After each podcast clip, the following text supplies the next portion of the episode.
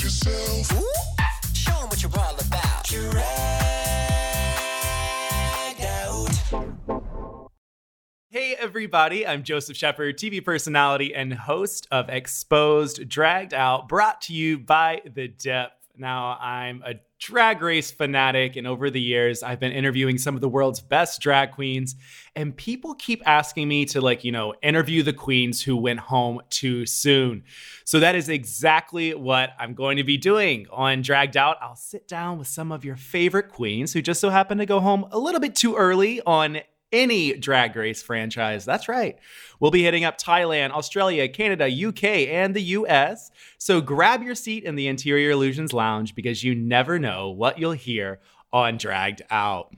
And for our first episode of Dragged Out, you know, we couldn't do this any other way.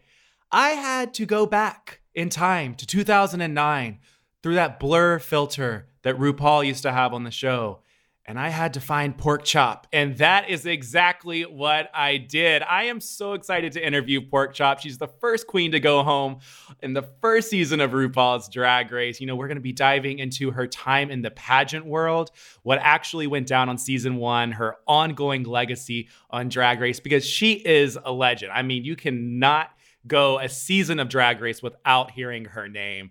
And we're going to get into so much more. So let's get into it. Pork chop, how are you doing? I'm doing great. How are you, darling? I am good. It's so good to like see you in person right across from me. Here I is. Here you is. It's not been an easy trip, but I've made it. You made it. You're here. You're here. Now, when I was like looking into your history, you started drag what at the age of 18? I actually started at the age of 17 on my 17th birthday, January 16th, 1987. A friend of mine during our summer vacation from our junior year going into our senior year had invited me to go to the gay bar with them. And I didn't know what a gay bar was. I kind of thought I knew what it was, but I didn't have the, you know, clear photo of it in my mind. So he got his mom to drop him off at the roller skating rink as he usually did, and he came picked me up in a taxi and he got in drag or what he thought was drag. He had two tank tops and he wore one as a top and one as a skirt and a lovely piece of hair he'd gotten somewhere at a Goodwill and no makeup. and I was dressed as a boy with my pa- face painted as well as it could be with CoverGirl. and CoverGirl does not cover boy, so we both probably look like idiots who have landed from Mars. And here we go. He was black, I was white. We went to a predominantly uh, African American nightclub, and I think that there were three people in the club who were Caucasian, but I had a ball and they were having a pageant the night that I went. And I stood in the back and I watched and I was like, hmm, I could do that. I know I could do that because if they could do that, I could do that. Because I was a performer in high school and since I was a kid in show choir, on stage, and theater, all of those types of things. And basically, they were lip syncing, and they were they were really good. I was impressed. So, I at the end of the night sneaked up to the person who was in charge, whose name was Adrian Ash, and asked her could I do a show. And she was a very nice person, and I learned later how much I would find her a valuable asset in my career because she was so knowledgeable and intelligent and experienced in entertainment. And she said yes, and I went in and I did a talent show like the next month, and it was a fashion show for the spring. and I dug through my mother's closet and found her bestest stuff and went and got laughed at. And I had the opportunity to do a number where I got booed. And I had a great time. And the audience, they really, you know, I performed and I did my number and I didn't care if they booed or not. And someone at the end of the night came up to me and said, you know, you have a great stage presence and the way that you just stayed on stage and you didn't let anything happen or bother you you're going to really be somebody because i can see your your potential and i heard that and that's all i heard and i kept doing it and doing it and doing it and within that was in january of 87 in June of 1988, I was the first Caucasian person to ever win that club's title. And I beat every other drag queen who was in that pageant that night. They were also in that pageant. And within a year, I was good enough to beat everybody who was at the club I was impressed with a year earlier. I love that you, you know, you took like you said, like you know, your your boot or whatever, and you had the negativity, but you listened to that one positive thing. Yes, because I believed that one positive. I knew I mm-hmm. looked like an idiot. I had on my mother's tweed skirt and her, you know, thrilly blouse she wore to church that was high neck by Lily Palmer or someone. She got at Belk's, I'm sure. And a pair of flats I borrowed from a friend of mine. And I looked like a complete boob. I also wore my own hair because Jessica Fletcher on Murder She Wrote was the T at the time. And everyone loved her. And so I had hair and I had had it styled like Jessica Fletcher's hair. And I did my own makeup and I thought it looked fabulous. They did not. Well, they did eventually. What, like a year later, right? Well, they thought I looked fabulous a year later. but that night they were keying at me. Where did the name pork chop end up coming from? Were you always pork chop? oh no! When I started, uh, I was very serious and professional. I had a every pageant girl has three names. You know That's has got to be. And my name is Victoria Renee Parker, and the Renee was from. What was her name? Joni Bennett Parker was the girls who I took Parker from. She was of Miss Fayetteville, my hometown, and she won Miss North Carolina. And Renee, I just thought was very pretty because my middle name starts with an R as well, and I thought it was cohesive.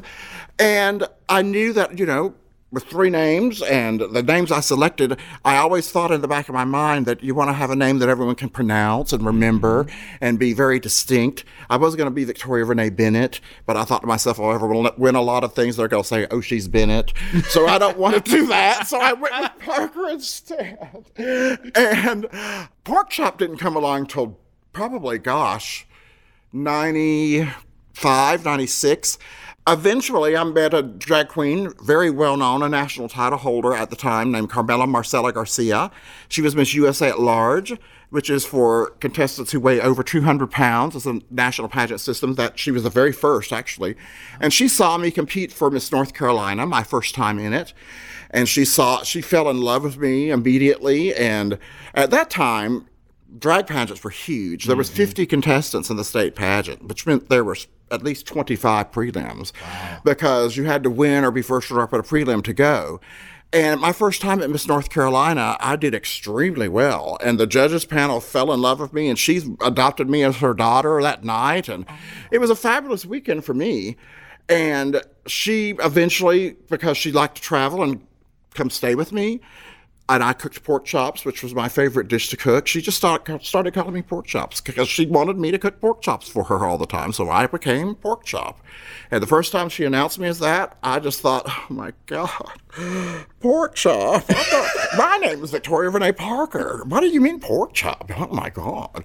Anyway, so decades later, I realized that it's a great gimmick and no one's ever going to forget pork chop. And it has certainly benefited me because you probably wouldn't care or remember Victoria Renee Parker, but you're going to remember and you're going to always distinguish pork chop. Yeah, and it's also like the one name, like Beyonce, Madonna, pork chop. You know, I know. Uh, Beyonce, you know, Liza. Yeah. Pork chop. That's me. There you go. you have that right there. I want to. I want to get into your win in 2000. Your Miss Continental Plus. I actually won in 2003. Let's not take it back any Three. further. Let's not it even has further. be. 2003. I obviously I, I kept getting better and better and better. And when I won Miss Continental Plus, at that point, before I won, I had been first runner up to seven national pageants in a row. My first time at Continental Plus, which was in 1996, I was first runner up. I almost won. My first time at Miss National at Large, another national pageant, I was first runner up. I almost won. My first time at Miss USA at Large, I was second runner up out of 50 people. I almost won. Of course, by, I had not even won a talent show when I got second runner up at Miss USA at Large. Let's keep that in mind. and I- I just kept going because I realized that the people outside of my home area and my state, it's hard to break into this business when you mm-hmm. are surrounded by people who have known you your whole life or don't see what your potential could be if you were able to get the assistance and the help that you needed. Mm-hmm. And I went out of state, I went out of my area, and I started winning contests and going to nationals because I knew, always knew that there was a bigger picture than just trying to be Miss Oz, which was a gay club in my hometown, or Miss Lynn's Lounge, or Miss Fayetteville, or Miss North Carolina. I wanted to win all of those, but I also wanted to win the national titles because I wanted to travel and I wanted to be known nationally. Yeah. I didn't want to just be known, you know, as a local queen who happened to win Miss such and such nightclub once. And that just wasn't what I saw for myself. And so when I started competing, I had a big goal in my mind. And I eventually got hired at a nightclub. I worked at the Connection in Louisville, Kentucky, which was a huge gay bar. It took up a whole corner block, like a whole block Wow. in Louisville. And we, I worked at a theater that sat 1,200 people. It had rafters uh, and it had huge balconies in the rafters where people could go and watch the shows and they also had national entertainer of the year there. And i worked there for five years and working in that environment and doing productions and being involved with professional dancers and people who were mm-hmm. more talented than me made me get better and want to work to get to where they are because i don't want to have to always think to myself, ooh, I couldn't do this or I couldn't do that. And the more people I put in front of me and beside me who I thought were talented and great at what they do, it made me want to live up to what they were doing. And so it made me better. And the better I got, the closer I kept getting to win- winning a national pageant until I finally won Miss Continental Plus 2003. And it's on video on YouTube. The promoter of Continentals posted that and several others. What was your year like after that? Were you traveling? Were you doing things? Like, what was that like? what was the year like after that? When I gave up, that's how I started getting into TV and film. Mm-hmm. When I gave up Miss Continental Plus, the producers of a movie called Transtasia, I'm not sure if you've ever seen or heard of that, but it was a documentary that was filmed in Las Vegas in 2004 for the world's most beautiful transsexual. That was the name of the contest. Mimi Marks won, but they asked me to come compete because you had to be asked or uh, put in an application and be selected to go compete for the pageant. Well, they were there looking for contestants, and they asked me to go compete. Well, I don't know if they thought I was transsexual or not, but I didn't tell them I wasn't. I just know they asked me to come be in the pageant, and they were filming it, and that's what I wanted to be, is Yes. on a film. And so I went, and I did really well at the pageant. I obviously didn't win because, for one, I'm not a transsexual, but they gave me a lot of airtime, and I got a lot of feedback from that. Then the next year, 2005, I was cast in a movie called Pageant. Yes. Partly based upon my performance in Transtasia, because I stuck out so much, the producers of that movie wanted to know more about me.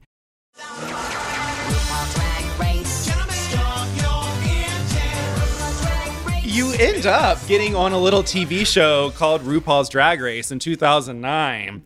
Now, let me ask you, what was the, how did you even get contacted for that? Did you audition? What was it like back then? Because I know I had seen interviews with other people like Shannel and stuff who said when they were cast for it, they didn't even know technically what it was going to be. Is that true? That is very true. I didn't even know about it. This is what happened in my situation. I was competing for Miss Gay America at the time. I had moved from Nashville to Raleigh, back to North Carolina, and I was emceeing hosting the shows at Legends nightclub. And I had won Miss Gay DC and been to Miss America. And my promoters, after the national pageant, they had heard about this. I hadn't heard about it yet, but they had heard about it. And they called me and they said, Have you heard about this show that RuPaul's putting together? It's a reality show looking for a, a drag superstar. And I said, No, I hadn't heard a word. They said, Well, we think you ought to be on it. Why don't you apply? And I said, Well, how? And they said, I don't, we don't know. We don't know anything. We just heard about it. Uh, why don't you contact the people who own the movie pageant, see what they know? So, not being a real shy person, and I do believe that if you want something, you have to reach have out and you got to get it. I called the producers of pageant, the director and the number one producer, and I told them I'd heard this, and could they find out who was producing it, who is you know in charge, and get me a phone number that I wanted to call because I wanted to be on the show. So the next day they called me back and they had a phone number. And I don't remember whose name they said it was or if they even gave me a name, but I called the number and I spoke to someone and they knew who I was and they told me exactly what to do. They said, go to dragrace.com. There'll be an application there. We're doing an online competition, but don't pay that any attention. It doesn't matter if you win that online competition or not. We're casting people based upon what we like, what we're looking for. So go on and do what you have to do and hopefully you'll get on the show. And I did all of that, and I got on the show. I think that is so funny that literally you were like, you know what? It's a RuPaul competition show. Why not? Let me go and figure out how to do it. Yes, because I knew I'd always known because at that point and still everything you love or like or have any opportunity to be in is going to be turned into a rea- reality show. Mm-hmm. And I knew eventually there was going to be some type of drag reality show and I wanted to be on it. And I wanted to be on the first season because who knows if it's going to make it past that first season. And luckily Yeah. it did, didn't it? Luckily it did. And and then, you know, you had your lovely moment when that photo shoot challenge washing the car, you had the hot, sexy pit crew members. Pork chop, it looked like you you you forgot there was a photo shoot for those moments. what happened was, let- what, what had happened was, what had happened really was, they had told us to become prepared and not to be able to use the outfit we wore again. Hmm. That and the, well, they didn't tell us anything but that. They said just don't plan on being able to use it again. And in my mind, I thought, well, we're going to have to turn this into something else. I'm going to. So I wore that wrap. I wore as mm-hmm. much fabric as I could that stretched and it gave me a little extra, so I could, you know, turn it into something else if I had to. And when they they didn't tell us what we were doing. Literally, they ta- came and ta- took us out of the green room or the waiting area where we were standing and said, "Come with us," and walked us outside. And they said, "Here you go." They didn't tell us nothing. Here you go. And so I'm looking at this very expensive car. that I know that I weigh 270 pounds, and if I get on the hood of this car, it's going to dent, and someone's going to be very upset. And I can't crawl on the top of the car; it's going to be dented, and I'm going to be in trouble for denting the car that cost hundred thousand dollars. And then here's chocolate one and chocolate two, and they were like, "Oh my God, fabulous!"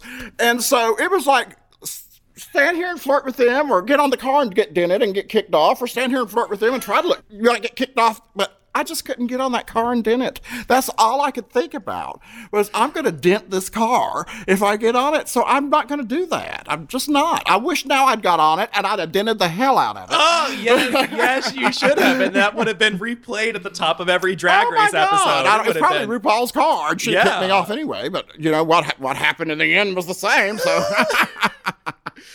Well, the show has evolved so much over time, and your time on it, you know, we had the blur filter. oh yes. Uh, was what? What was that? Do you know? Do you think that they like wax those camera lenses up? I don't know what they did. I've never seen, you know, anything quite like that before or since. And they didn't tell us that when we were filming. They told us nothing about how the picture would be. I s there was nothing special about any of the cameras. There was no, you know, thick glass on in- anything. There was nothing, you know, we saw that was telling of that. And when it first came on, I thought it was something wrong with my television. And I was like, well, this is so damn blurry. What the hell?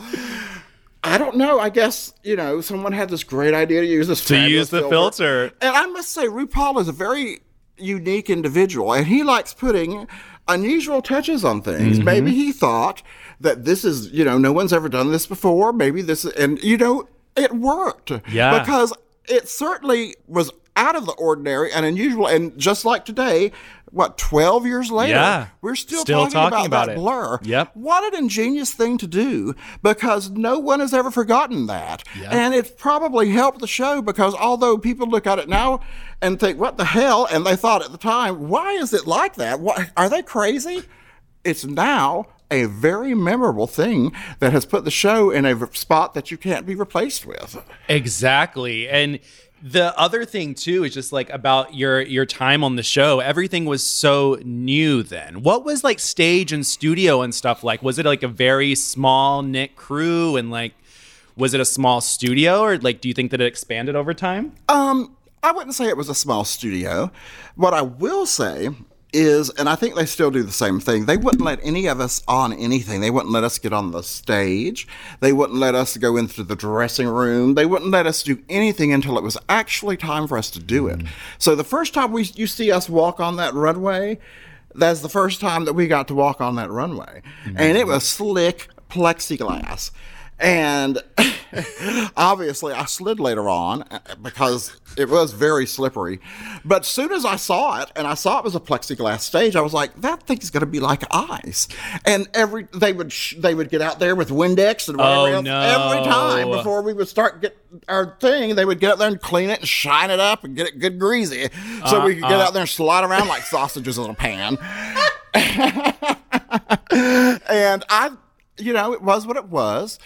They weren't sure of where the show was going either. sure. I mean, I'm sure that they were on a shoestring budget. and They were, Mm-hmm. you know, thinking, let's do the very best we can to make this look like we've spent a lot without doing so. And it didn't really feel like that in person. I will say it did feel like in person that they were learning as we went Yeah. because it was everyone's first time doing this type of thing. And it was a very interesting experience, and I wouldn't trade it for anything. It's certainly gave me the opportunity to realize because I was scared mm-hmm. in the moment. Because I, in my opinion, and I think everybody else's, I was the most well-known entertainer on the mm-hmm. show at that point, and I was the only person who'd won a national title, and I f- didn't want to embarrass any of the people whom I was representing of, of with a national title Yeah. or the anyone else because I didn't want to make a fool of myself mm-hmm. because I didn't know what was going to happen. I didn't know how it was going to be edited. So I was very aware of how I was looking and what I was saying and what I was doing because I didn't want anyone to be embarrassed or think, what are you doing to yourself or your, your career? And I wish now I had not been that way, but what do you do when you're in that situation? Exactly. You're competing against some people who've only done drag three months, and here I am. I've had a 20 year career and I've won all these national titles at this point, and I don't want to embarrass myself. Yeah. do you do you feel like your time on the show? Do you feel like you received any of that, like any backlash or negativity in oh the Oh my pageant world? gosh, Yes. And uh, not just me, I think everyone who has been on the show and who goes back into competing feels it from the people who are the owners or judges. Yeah. When I got home from the show, the man whom I worked for in Raleigh at Legends, he told me that it was when the show aired, he was like, "That is the worst choice you could have ever made for your career. Do you realize how stupid you look?"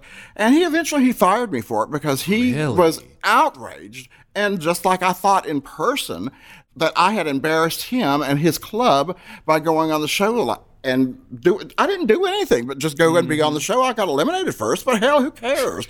At this point, you know how wonderful I got on the show is what I think, but no one saw it like that during that time. And it took two or three seasons for people to think differently about it. When I would go to national pageants, people would roll their eyes. I remember I was in Miss Gay America competing the day that they announced the cast of the show. And I got an email from someone with the show saying, We've uh, just announced the cast, la, la, la, la. And I told someone who was standing beside me, a friend of mine, that they had just announced the cast and I was on. And they said, Oh, girl, we already know that. Everybody knows who's on the show. Do you think we care, though? Everyone's attitude, no one cared because everyone thought it was going to be a failure. They didn't think that it would ever be able to be a success in the mainstream. Mm-hmm. And because so many people doubted it and so many people doubted that the mainstream community would like the show, that made me want to dwell into it even more because the people who had not been cast or the people who really wanted to be on the show who had not been cast, they got the attitude that somehow it was a very negative thing that mm. we'd been cast. Why are you all getting paid these large amounts of money? Why are you all being treated? You know, they didn't see it as a positive thing being on the show. They saw it as a negative thing. And that didn't change, I would say, until at least season four or five. Really? Oh, when yes. did you when do you think you noticed that change? The year that Sh- I think Sharon, and that's when things changed because Sharon, for whatever reason, the the- Sharon and the animosity between her and Phi Phi, and I can't say whom else on the cast helped it, but mm-hmm. the people in the mainstream really, really, really, and I think Willam was on the show. That was that mm-hmm. Willam season. That cast, for whatever reason, was a huge attention getter to the mainstream media, to the mainstream audience. And that was also the first year that they did a live finale. And by that point, I'd moved to LA because I was thinking, well, if, this has been on two years, it's going into the third. This is really working out well. I'm going to move and take a chance. Maybe this is going to keep going. Because when I got eliminated, the producers really liked me. And I mm-hmm. knew really, really liked me. They walked me to the car after my elimination. They said, We have a promise to you. If you stay with the show and you stay positive, we're going to take care of you. If you are in the area, if you are able to get here, we'll use you as much as possible because we really like you and you're really great on stage. And if the show's a success, we're going to make sure that we don't forget you. And they told me that from the very, very start. And they kept their promise to me because I moved here without any, you know, contract or any mm-hmm. negotiations of being anything or anybody with them. When I went to the finale the first time when it was filmed for season four, all of a sudden RuPaul announced me in the audience and said, "Hey, pork chop," and they had this whole thing set up I didn't even know about, and every year since then it's been going, you know, strong. So the chance I took turned into an opportunity that I'm still able to grasp. Exactly. And I mean, you also on the show you you opened up too about like your time in drag like in the early years when you had the attack and stuff like that. What led you to speaking up about that, especially on TV? Well, I believe in being honest. Mm-hmm. And everyone's story is not great. And everyone's story is not going to be, you know, my parents are very supportive. Everyone in my family comes to the show. Everyone's not like that. And many people have had it much harder than me in my life, certainly. And I wanted people to hear that if you're having a hard time, if you've had these problems, if you have been, I was obviously being discriminated against, but everyone who was gay or transgendered was being discriminated against. And it was acceptable almost and very uneventful for anyone to be able to bully or fight or beat up or shoot at or do anything you wanted to to anyone in the community who was gay or transsexual because we were considered second class people. And I wanted people to know that what I had experienced. And if you had experienced that, stand up and tell it. Mm-hmm. Let people know what you've been through because life experience is what you have to share with everyone. And everyone doesn't have a perfect backstory. Everyone hasn't got a wonderful supportive family. And there's people out there just like me who needed to hear that to make it, you know, okay for them to tell someone because I'm sure there was people who were embarrassed that they'd been shot at or or embarrassed they were beat up because they were gay or embarrassed that you know people discriminated against them obviously. I've never been embarrassed because I've always made it a point to tell yell scream point right make a point of whoever has done it to me so they'll think twice about doing it to someone else. Exactly. And I think too we're I, I have always been in this mentality until recently where I was like I got to like present this perfect image to everybody and say this thing of like, you know, oh no, I didn't have any problem. My family was good because I was always afraid, you know what? How's my mom going to react if she were to hear X, Y, and Z? And then I got to the point where I was just like, why does it matter? That's my story. Like that's going to help somebody else. At the end of the day, somebody else going to be like, I can relate to you in that way. I'm sure that a lot of people feel just like you do. Mm-hmm. And I'm sure the majority of the people who are worried that their parents, you know, what are they going to think? The parents probably already know Yeah. or have a good idea. And it's so much easier to be accepted for who you are in this day and time than it was at that time because it just was not an acceptable position to be involved with anything gay, anybody who someone thought was gay, you were you were shunned almost, kind of like you had COVID. You had the gayness. So if you had the gayness, then no one wants to be involved with you. And I think because of the show, I think because of people who like me, like people who have shared their story and been pe- truthful to what they've come from and how they got to where they're at has made people realize these people are just like us. They just happen to be someone who likes the same sex. There's nothing different about them than that they have a different sexual orientation than I do. And I don't judge people who are straight. I don't care who they marry. Why should they care who we marry? If we work together or if we do things socially together and we're not attracted to each other and we're not I'm not straight and you're not gay, that's okay. Yeah. We'll, we'll discuss that. Just accept me for who I am because I'm accepting you for who you are. It's like it's always weird, like thinking about that. You know, like just people can be butthurt over who you love and who you identify as. And I, I say that, and I, tr- I truly believe that. And I know that so many millions of people have moved forward from that, where they, we were, but we still have a long way to go. Very long way. Before I moved here, I'd moved to a small town in North Carolina, Lumberton, which is the area where Stacy Layne Matthews mm-hmm. lives. And when I was there, the last time I was there, people would, I walked into the, pay my light bill or something, and when I was walking back to the car, somebody was yelled, You devil! You devil! You're a devil! You're a devil! And I thought to myself, I should turn around and I should really let you have it, but it's not going to make any difference because that's what they have learned and they have been taught their whole life. And these were very, that, that community was very religious and they were still stuck in the ways that many, many other people have been. And mm-hmm.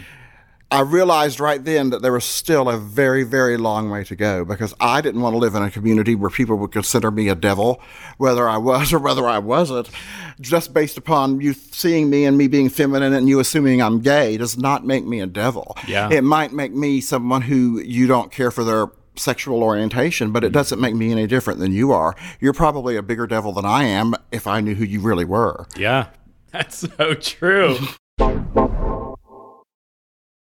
Speaking about the devil, there was a devil called your your the first lip sync ever, and that was you to Supermodel. We did have some fan questions, and they did want to know.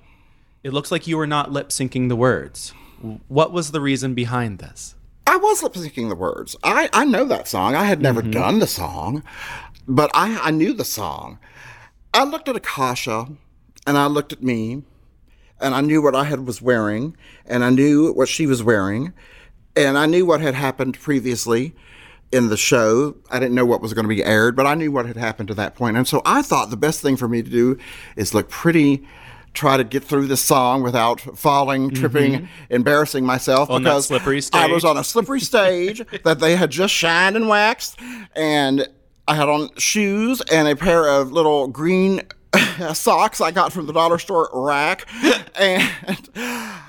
I can't say that the viewer's wrong. I just think there was so much in my Going through- head yeah.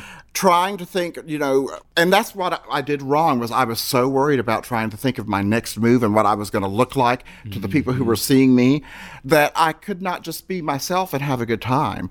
And I told them there at that time, and I told people to this day, if I was a producer and I was watching Akashia and I, and I saw me being interviewed and I saw her being interviewed, I would have kept Akashia. I'm standing over here trying to be nice and pleasant mm-hmm. and, you know, trying to say as much that I could think of to say without being any type of way other than nice as possible because that's how I wanted to come across. And here Akashia is having never won anything, having never, you know, been in a, a pageant, never having anything to feel like she's gonna have to live up to or be embarrassed by. She's over there in the corner letting me have it. And that was great because that was who she was. And she was mm-hmm. being herself. And it was much better for the producers to see someone like that than someone like me. So I wasn't shocked I got eliminated. I probably would have eliminated me too, based upon what I saw. I know now, based upon what I saw, I would have been a much better contestant if I mm-hmm. would have stayed because I had a wardrobe that would have blown you away. I had 50 wigs. I had everything I needed to. And after that particular challenge, I would have aced everything all the way to the end because there wasn't much more sewing. I might have got mm-hmm. eliminated at the end when they had to make the three different outfits, but I would have made it because every competition after that was a ace in the hole for me. What do you think um, you did not get to show the world during Drag Race? Like, what do you think you did? They did not get to see about you. I think that they did not get to see my talent Mm-hmm. because they didn't. There wasn't much you could do to that song, to be honest Yeah. with you. That wasn't my strong suit. I had never done that song before because it just wasn't my type of thing to do that type of song. And I like to do songs that have feeling. I like to be able to feel a number, whether it's a, a dance number, and I danced more at that time than I do now, just let me tell you, or a ballad, whatever. I want to be able to feel it. And that's just not a, a number, and I'm sure um, it's a feel good number. It's a Yeah. have fun number. And it's obvious why they used that because it was RuPaul's best well known song. And I'm sure it was for free. Yeah. And so why not jump on it? We left for free. And so I got it. I get it. And it's uh, my responsibility for what I presented on stage, but it's unfortunate that the people didn't get to see my real talent and more of who I really was because I had a lot more to say, a lot more to show, and a lot more talent that they really could have gotten a lot of use out of. yes. And I mean, the crazy thing now is that you literally are mentioned in every episode, like every season of Drag Race now. Like you, it's always, you had the Pork Chop Lounge this past season. when did you figure out about that? Did you know? Well, here's a story for you. The day I did the Snatch Game episode, I really was late. That wasn't any pretend, that wasn't in the script.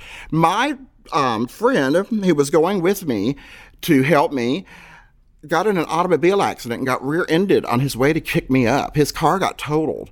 And at the last moment, I had to go get a rental car.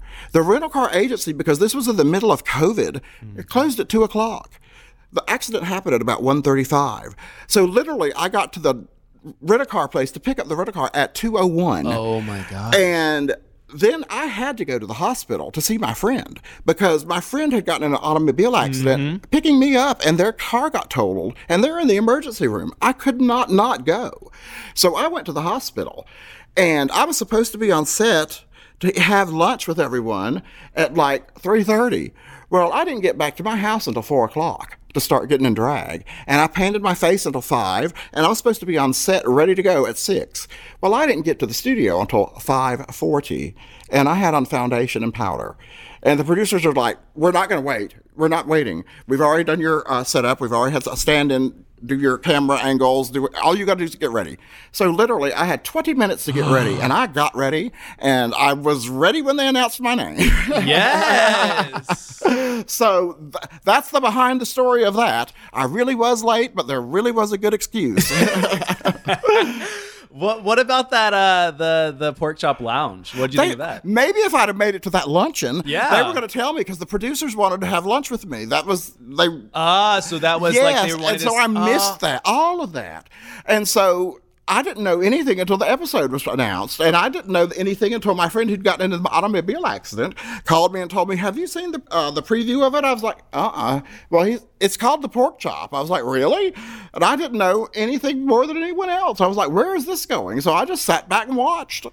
What What does that feel like though when that happens? I have to tell you, after the first season episode came on, my friend and I, another friend of mine, went to Walmart, and people knew me in Walmart. I get recognized a lot, but that particular time, everyone. Just because the show had just premiered and it was called The Pork Chop, everyone had me on their visual, I guess. And everyone, it seemed, saw me. And it was very surreal. It was a very small taste of how someone like Michael Jackson mm-hmm. or Beyonce or someone who is a huge megastar would feel because I felt like everyone was watching everything I was doing, everyone was looking at me, and there was no place I could go to that someone wasn't going to want to say hello or wave at me or know who I was. And it was so, un- it, was, it was just an out of this body experience. I mm-hmm. remember telling my friend in Walmart, I was like, this is weird. I feel so weird having my, my life like on stage and everybody knows who I am, but I don't know anybody. This is a, a very very um, common question I had. Would you ever do an All Stars? Oh gosh, yes. I wanted to do All Stars. I was the one who started the Bring Back So and So. I think I started Bring Back Pork Chop, but I was wanting. I, I was talking about an All Stars before there was ever an All Stars put together. I haven't been asked to do it. I personally don't think I ever will be because I don't think RuPaul sees me in that light any longer. I think he sees me. I think he just sees me differently. Maybe as a um, friend uh, who's a friend of him and the show. Maybe he sees me as someone who doesn't need to be on it anymore. I don't know, but I have certainly used my Twitter and used my social media and told them and asked them in person. I've never asked Rue, Yeah. because I don't think Rue is involved in you know casting of all stars. She's probably got the yet last yes or no, but I'm sure she's not the person who starts with the initial however many people they have listed that they would like to be on the show. I've never even been on the list that I'm aware of. They've never called and told me you're in, you know in consideration. They've never told me anything, but they always call me and tell me, well, we want you on set this day, and we're going to pay you this much, and do this, this, and this, and so it works out great for me because I'm on the show, Yeah. and I don't have to worry about making another outfit that I'm going to Yeah. Embarrass myself in because I still don't know how to sew. and it's also kind of like you are an all-star by like the multiple times that you are on the show. You know, it works that you keep your face still out there. yes, and the fact that I'm used the way they that they use me on the show puts me in a position that other people want to use me for different things as well. I have gotten a lot of bookings based upon my appearances on Drag Race because people have seen me on the show and they're like, "Oh, let's get him for this. Let's get him for mm-hmm. that." Now, since this show is called Exposed, I would like you to think about your time on Drag Race. And was there a moment behind the scenes, funny, sad, mad, happy, something that happened that the viewers may not have seen that you still hold on to this still this oh, day? Oh, so there is. When that came down to the moment of elimination between Akashia and I, RuPaul had this blank look on her face, and she looked she looked dead at me, and she looked at me, and she said, "I don't know what to do. I'm going to go talk to the producers." And she stopped filming. She got up from the table and she went and talked to the producers. And I knew right then I'm getting eliminated because the producers had been seeing in the camera everything that had, Akashia had been saying to the cameras and everything I'd been doing, and Rue hadn't. Rue had been either in her dressing room or at the table, and she hadn't seen any of the behind the scenes mm-hmm. interviews. And I thought they're going to keep her because she's showing her ass, and I'm you know trying to be Miss Congeniality over here. and now I've made a fool of myself in this lip sync, and I've slipped on this sausage factory stage, and they're probably I know they're going to send me home, and poor Rue's going to have to do it. So. I wasn't shocked, but she did. I can tell. I don't think she wanted to send me home. I think she would have mm. kept me if the producers would have backed her. But it was two to. There was three producers in the room. Two of them said Akashia. One of them said me, and I'm sure Rue probably went with the one who said me. But then it would have been a tie, and I'll guarantee you the other two weren't going to change their mind. Oh. now, I I want to know like what do you think is your biggest highlight or accomplishment of your career? What what do you what are you very proud of? I'm very proud of the fact that I have had a very long, very successful, unexpected career. This isn't a career that, you know, lasts 35 years. This is a career that might last 10 years if you're really, really good and you're really, really lucky. A lot of queens get burnt out. A lot of mm-hmm. queens get caught up in things like we all do. I have, for whatever reason, been able to totally change my life and my circumstances to go with the flow of where life is leading me. And I'm still amazed at the fact that here I am almost 35 years later. And my first huge success was being second runner up at Miss USA at Large in 1990. Well, in 2021, I was on the finale of Drag Race. And I've been on how many episodes of Drag Race? I don't know, but I've been on a great deal. And all this has happened because I've never, ever not taken an opportunity. Mm-hmm. So I'm very, very proud of the fact I've been able to have such a long career. And whatever it is that's been given to me by whomever there is out there who gives away these wonderful gifts, it's there. And obviously, I have something, I don't know what it is, or how I got it, or how to get rid of it. And I don't want to get rid Don't of it. Don't ever get rid of it. But I've got it. And I don't know what it is, but it works. Well, you like you said, you know, your career has expanded like, you know, almost 35 years. What time period did you like performing the best? Like what were like was there a time where like you were like, "Oh, I really like performing in these clubs or these bars or whatever." Was there like a good time period? Oh my gosh, yes. When I lived, well, in the early 2000s, when I was um, right before I moved to Louisville, I traveled a lot. I always traveled a great deal. I would go from North Carolina down to Florida, from North Carolina up to New York, and I'd work all the way there and back. And I'd be gone sometimes two weeks, working every night of the week somewhere in the country. And I learned to do that from my drag mom because she was a touring queen. Then uh, the first time, you know, Louisville and the Entertainer of the Year pageant has always been very good to me. The first time I did EOY, which was an Entertainer of the Year, go look it up online. I did it because there was a pageant on Sunday night and I was off, and I was I'm going to go do it. And I called a couple of people. They were like, girl, Cezanne's doing the pageant and such and such doing the pageant. And I was like, well, girl, I'm going to go do it too. And I, I had, you know, a few hundred dollars. And I was like, well, if I go do this pageant and lose, I'm going to be broke, but I've been broke before. It don't matter. I'll have some more money this weekend.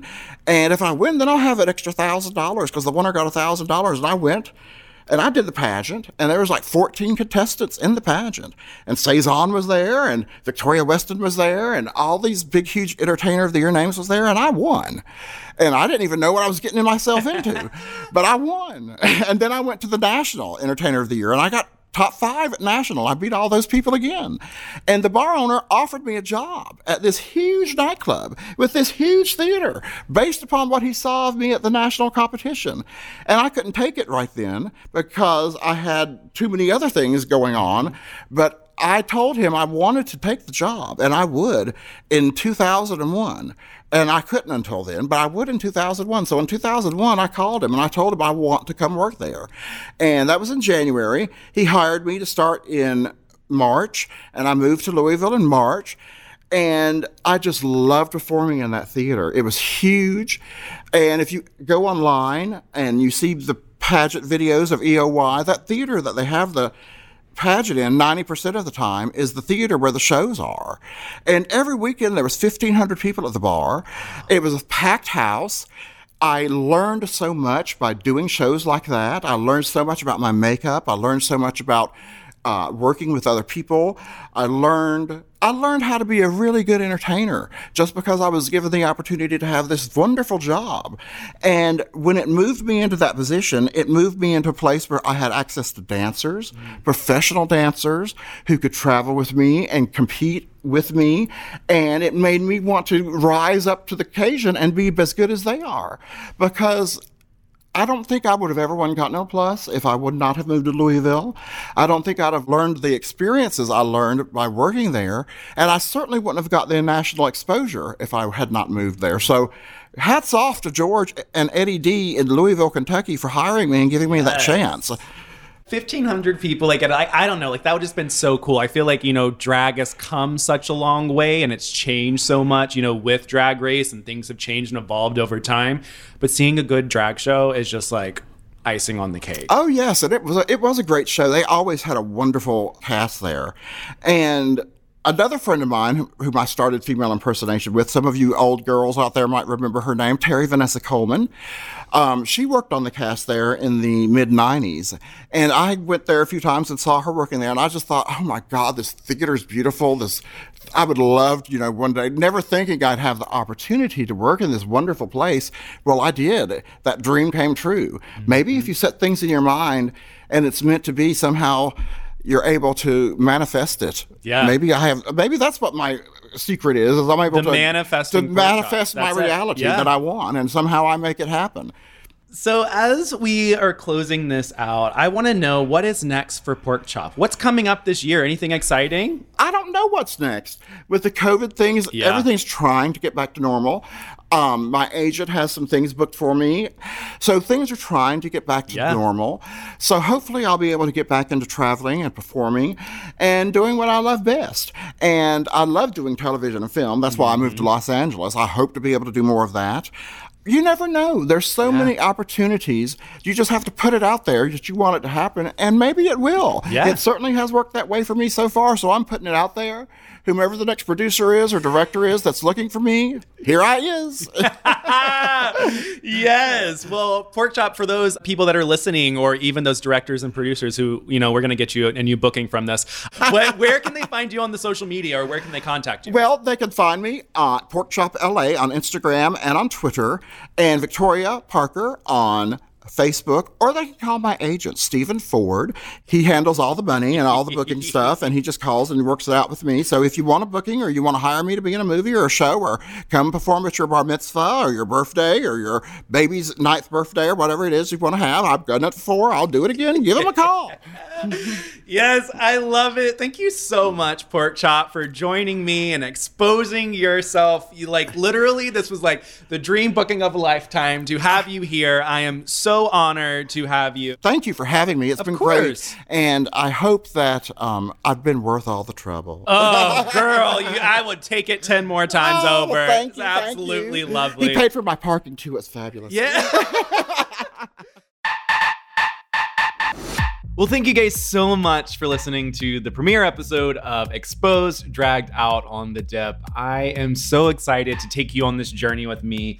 This has always been a goal and a dream of mine just to be able to bring other LGBTQIA plus individual stories to life. So thank you guys so much for listening. Thank you for subscribing to my YouTube and for following me along this journey the past few years. It means the absolute world to me, and I would not be anywhere without you guys. So make sure to tune in next week for another episode of Exposed Dragged Out.